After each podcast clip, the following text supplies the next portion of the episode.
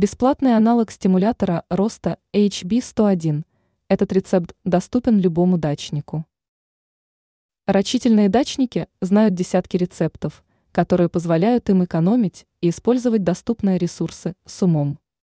Стимулятор роста HB101 применяется для поддержания и стимулирования роста растений, а также укрепления иммунной системы посадок. Однако мало кто знает, что есть аналог этого препарата – который можно сделать самостоятельно.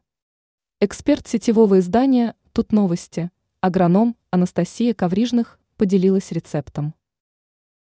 Как приготовить аналог стимулятора роста? Для начала вам потребуется живая хвоя.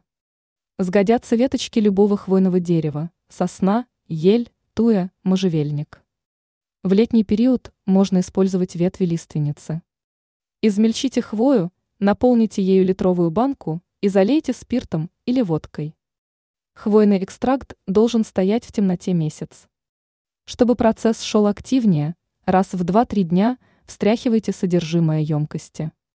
Готовое средство хранится неограниченное количество времени. Как применять? Используйте в качестве стимулятора роста для замачивания семян и внекорневой обработки растений в стрессовых ситуациях. Также средства можно применять для образования завязей в период цветения на овощных и плодовых культурах для стимулирования цветения декоративных культур. Расход настойки 1 ст. Л на 8 литров воды. Еще одно полезное применение. Самодельный препарат можно использовать при борьбе с паутинным клещом. Вредитель терпеть не может хвойный экстракт.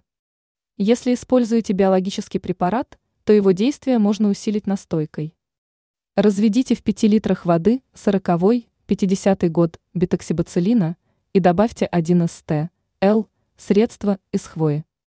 Опрыскивайте растения в начале сезона каждые 10 дней. Ранее мы раскрыли рецепт и способы применения двух мощных подкормок для огурцов.